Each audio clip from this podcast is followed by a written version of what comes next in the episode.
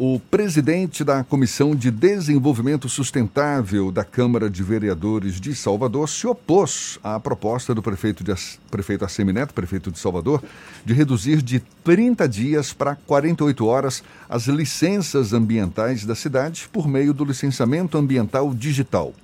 De acordo com o vereador, licenciamento ambiental em 24 horas é algo inexistente o presidente da Comissão de Desenvolvimento Sustentável da Câmara Municipal de Salvador, vereador Marcos Mendes, do PSOL, é nosso convidado aqui no Issa Bahia, com ele que a gente conversa agora. Seja bem-vindo. Bom dia, vereador.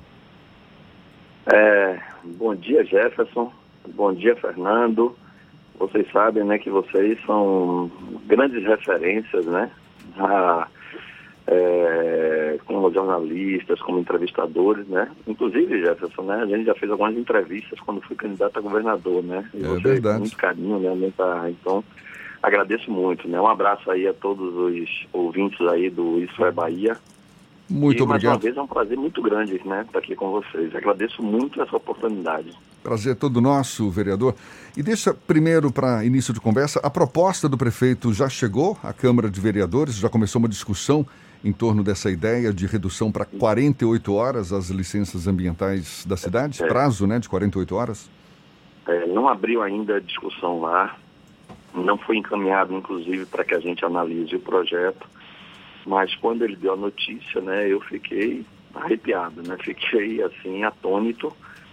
É, na verdade, eu sou ambientalista, né? Eu sou geólogo de profissão, tenho mestrado em geologia ambiental, já participei de alguns planos diretores e eu fico imaginando assim, é, no caso, Jefferson, é, a gente sabe, né, os cientistas né, né, internacionais, inclusive chineses, onde tem a origem é, a questão da pandemia, né, o coronavírus, eles disseram que é, o que vem acontecendo, essas viroses, é, viroses, ela tem uma, uma dificuldade muito grande de transmissão de um animal para um ser humano, né, para uma pessoa. Então isso não era uma coisa comum como está se tornando agora. E isso é um reflexo né, do total desrespeito às questões socioambientais. Então, essa degradação ambiental, os desmatamentos em massa, né, em nome desse, é, entre aspas, progresso, então vem acontecendo isso, né? O, outra coisa também é que o ser humano ele não tem limites, né? Então essa, essa atividade de caça de animais silvestres, né? Esse, e utilizar esses animais como alimento, tá? então tudo isso está corroborando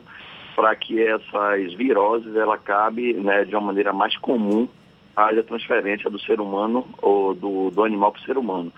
Então, a gente precisa ter essa responsabilidade. Nós estamos, nós estamos numa emergência climática muito grande. Para vocês terem uma ideia, há mais ou menos cinco anos atrás, nós tínhamos em torno de dispersão de CO2 na natureza, em ppm, em torno de 402.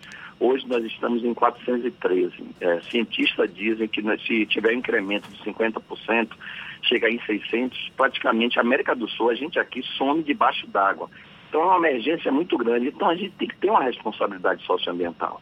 Então, quando você vai fazer o licenciamento, você tem que ter é, estudo de demanda, estudo de impacto ambiental, estudo, é, relatório de impacto ambiental em determinadas situações. Então, você tem que ter toda uma responsabilidade, ver como é que está a situação da fauna, da flora, ver o resgate de fauna, intervenção em recurso hídrico. A gente precisa ter uma responsabilidade muito grande, como exemplo, aquela obra do BRT está fazendo intervenção em recurso hídrico, pretende derrubar mais de 579 árvores. E a, as árvores e os rios têm um papel fundamental né, no, na, no clima urbano, né, na, na, na, na, tranquilidade urbana aqui, né, para que a gente tenha um conforto maior, né, um conforto ambiental muito maior. Então, quando a gente imagina que isso aconteceu, eu vou dar um exemplo aqui. É, em 2011 teve uma nova lei ambiental. Nessa nova lei ambiental, tiveram duas coisas assim importantes que aconteceram, né, do ponto de vista de retrocesso. Primeiro, o CEPRAM, Conselho Estadual de Meio Ambiente, ele participava, né, da, da licença de grandes empreendimentos degradadores. Era a sociedade civil, técnicos participando disso. Então foi retirado nessa nova lei ambiental. E a outra implementou algo parecido lá, que licença por adesão e compromisso. Não tinha nenhum tipo de transparência. Mas os técnicos do, do INEMA, entre 2011 e 2014, fez toda uma análise, né? Eles mesmos, porque não tinha transparência do governo do Estado. Resultado, nesses né, de 11, 2011 2014, nesses três anos, é, mais ou menos três anos e meio, então foi implementada mais de duas mil LACs. LACs, ou seja, é como se você fizesse declaração de imposto de renda. Você entrava lá, você fazia uma autodeclaração e pronto. Não tinha responsabilidade da fiscalização. Então, depois da análise desses técnicos, de, é, entre essas duas mil LACs, mais de 90% não foram fiscalizadas. E dos 10% fiscalizados, mais de 90% apresentaram irregularidades. Então, é a mesma coisa. Então, você está dando um, um, cheque em branco para as pessoas, né, para fazer o licenciamento de qualquer forma. Vereador, então, recentemente, a gente, recentemente a gente teve o ministro do Meio Ambiente, não é, o Ricardo Salles, defendendo mudanças das regras, simplificação das normas, até usando aquela expressão, né, deixar passar a boiada. O senhor acha que é algo semelhante que está acontecendo ou o que pode acontecer eu, em Salvador eu, e na Bahia? Eu, fiz uma, uma postagem, Jefferson, né, dizendo o seguinte, a boiada está passando em Salvador. É a mesma coisa, então, e, e, e, e, o pior, né, da mesma forma que ele fez, é o que a Semineto está fazendo, se aproveitando da pandemia, né, para é, fazer essas coisas, não só para fazer coisas como essas que são é, pressão, é pressão do mercado. Na verdade, você está sabendo, né? Isso é pressão do mercado imobiliário, né? A ADM, né? A Associação dos, dos Dirigentes das Empresas do Ramo Imobiliário aqui de Salvador, tem pressionado muito. Da mesma forma, né, que ele, ele, ele já fazia algo parecido naquele 360, Salvador 370, né? Então, é, a ADM praticamente deu projeto nas mãos do prefeito Assemi Neto e com os interesses escusos, os interesses das grandes empresas, mas não é o interesse da questão socioambiental na cidade. Ele Vereador. fala tanto em cidade resiliente, mas na prática nós não temos resiliência nenhuma aqui em Salvador. Além do senhor, outros vereadores da Câmara já manifestaram algum tipo de preocupação com relação a esse projeto que está em processo de encaminhamento pela Prefeitura? Se eu soubesse, não, né? Eu, eu, eu vi a notícia assim, fiquei estupefato. É, a gente tem um problema muito grande na Câmara de Vereadores, é por isso que as pessoas precisam ter uma consciência socioambiental, uma consciência política, uma consciência crítica muito grande. É, a gente, Voltaire dizia o seguinte, que a gente precisa ter independência dos poderes, executivo, judiciário, legislativo, mas o que a gente vê lá é o seguinte, é, no, é, o prefeito da Semineto tem cadentes lá, mais de 30 vereadores e vereadoras. Né? Então, independente do que venha lá do prefeito, pode ser algo que seja ruim para a cidade, não importa, né? Então as pessoas acabam votando, não, não, não, não tem uma, uma, análise profunda, como nós fazemos, né? Quando vem um projeto que é um projeto interessante para a sociedade, eu tento ver alguma emenda interessante e tal, e a gente aprova, já aprovei alguns projetos, inclusive alguns vetos do prefeito Alfredo Neto, que uma, uma oposição que acaba é, também sendo contra tudo, eu vou ter a favor de vários vetos, a pessoa diz assim, pô Marcos, você está a favor desses vetos aí, o que é que está acontecendo, você passou para outro lado? Eu digo não, esses vetos são vetos importantes, né? Inclusive eu já tinha falado isso antes de aprovar essa lei. Então, não tem problema nenhum. Então, assim, eu faço análise profunda, nossa equipe, nossa assessoria faz uma análise profunda, né? Mas, infelizmente, né, tem uma quantidade muito grande de vereadoras e vereadores que não faz essa análise, então tudo que vier de cima para baixo, o que for orientado pelo líder do governo lá na Câmara, acaba sendo aprovado.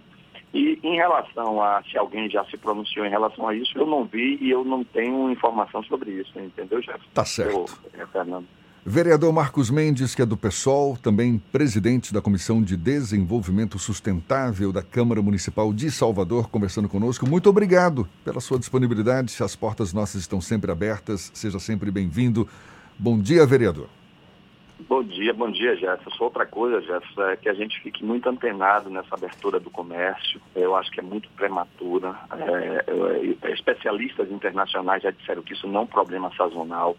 Então, é um problema que veio para ficar. Enquanto a gente não tiver uma vacina segura, então a gente vai ter uma nova onda, né, como aconteceu em outros estados, em outros países. Então, a gente tem que ter uma responsabilidade muito grande é, para que as pessoas fiquem nesse distanciamento isolamento. Eu entendo os pequenos, micro e até médios empresários, porque não tiveram parceria nenhuma, nem do governo federal, nem do governo do estado, nem do governo municipal mas nós não podemos ceder essa pressão desse momento. Tem que montar uma comissão para fazer uma discussão ampla e atender os conclames de todas essas pessoas, inclusive os autônomos, as pessoas que, barraqueiros e barraqueiras, né, pessoas que estão aí no trabalho, é, no trabalho informal, que realmente não estão suportando mais, né, a, é, devido a problemas financeiros. Mas temos que ter muita responsabilidade num momento como esse, tá bom?